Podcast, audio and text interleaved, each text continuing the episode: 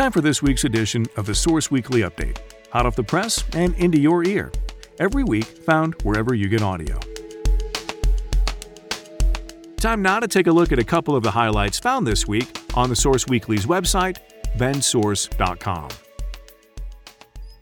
First up, from our news desk Compliance complaints. In a recent sweep, Deschutes County bars win the prize for the most COVID related health and safety complaints in the state by Laurel Brauns.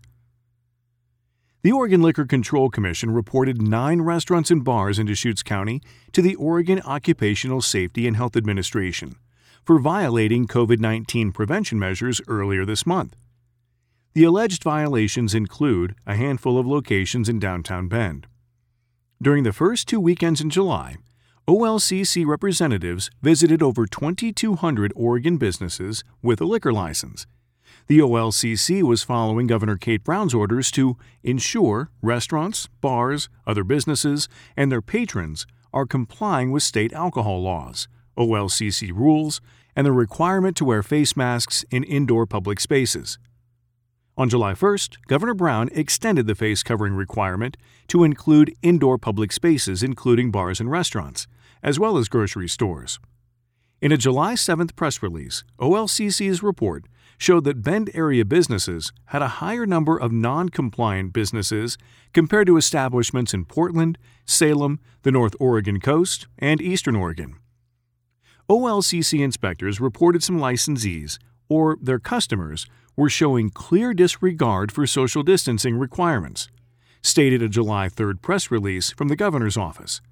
Following the first and second weekends in July, OLCC officials sent two batches of complaints for COVID prevention violations to OSHA, the labor agency responsible for managing worker safety and other workplace complaints.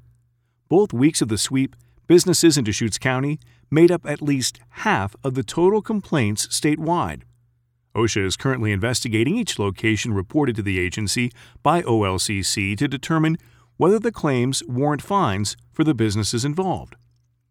During the first week of sweeps, OLCC submitted non-compliance complaints against Astro Lounge, Duda's Billiards Bar and Wall Street Bar, General Duffy's Waterhole in Redmond, and Ferguson's Market in Terrebonne. Four other locations in Cottage Grove, Pendleton, Springfield, and Toledo also have formal complaints filed by OLCC with OSHA. By the second weekend of sweeps, July 10th, 11th, and 12th, the OLCC started cracking down harder issuing verbal instructions to 81 bars and restaurants in the state and forwarded another 16 incident reports to Oregon OSHA. In a press release, the OLCC stated that these businesses were willfully choosing not to follow the guidelines. The second week included three two time alleged violators the Astro Lounge, Wall Street Bar, and General Duffy's Waterhole, and new alleged violators at the Bite, Seven Nightclub, and the Dogwood Cocktail Cabin and Over the Edge Tap House in Terrebonne. The Creekside Beer Garden and Cross Street Station 76, both in Prineville, were also cited. The rest were from Grants Pass, Medford, Toledo, and Portland. A few days before the OLCC reported the Wall Street bar to OSHA for a second time, one of its employees tested positive for COVID 19, according to Donnie Miller, who manages the bar for her parents. Miller said she then shut down the bar to await instructions from Deschutes County Health Services. Miller told the source it took the agency five days to return her call. Then, during the weekend of July 11th, OLCC reported the bar to OSHA for lack of social distancing and no mask use among patrons.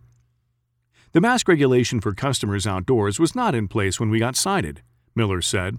Brown's outdoor mask requirement for crowded public spaces went into effect July 15th, at least three days after the second OLCC report. Everything changes on a day to day basis, with regulations changing from one authoritative figure to another, whether that's the Oregon Health Authority, OLCC, and OSHA. When rules change, it doesn't necessarily change on their website.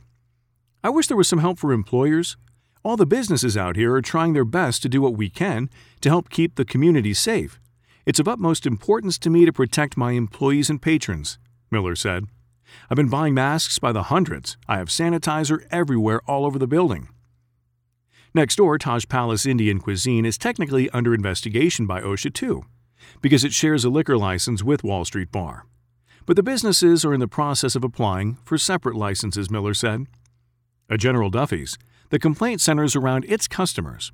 OLCC officials reported the business twice because patrons were allegedly not wearing masks and not social distancing, though on both occasions, the OLCC noted that the bar's employees were wearing masks.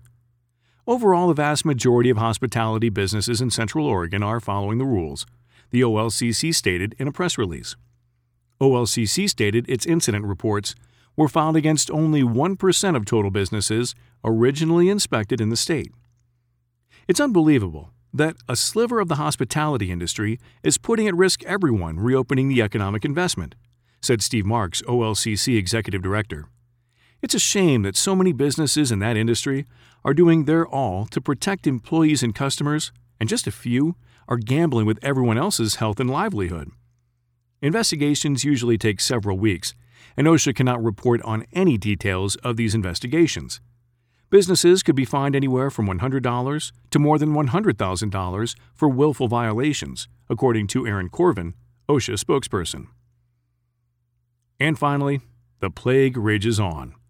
New mask laws, first death, outbreak at nursing home, record breaking case counts, and more in the time of COVID 19. By Kayla Clark and Laurel Brauns.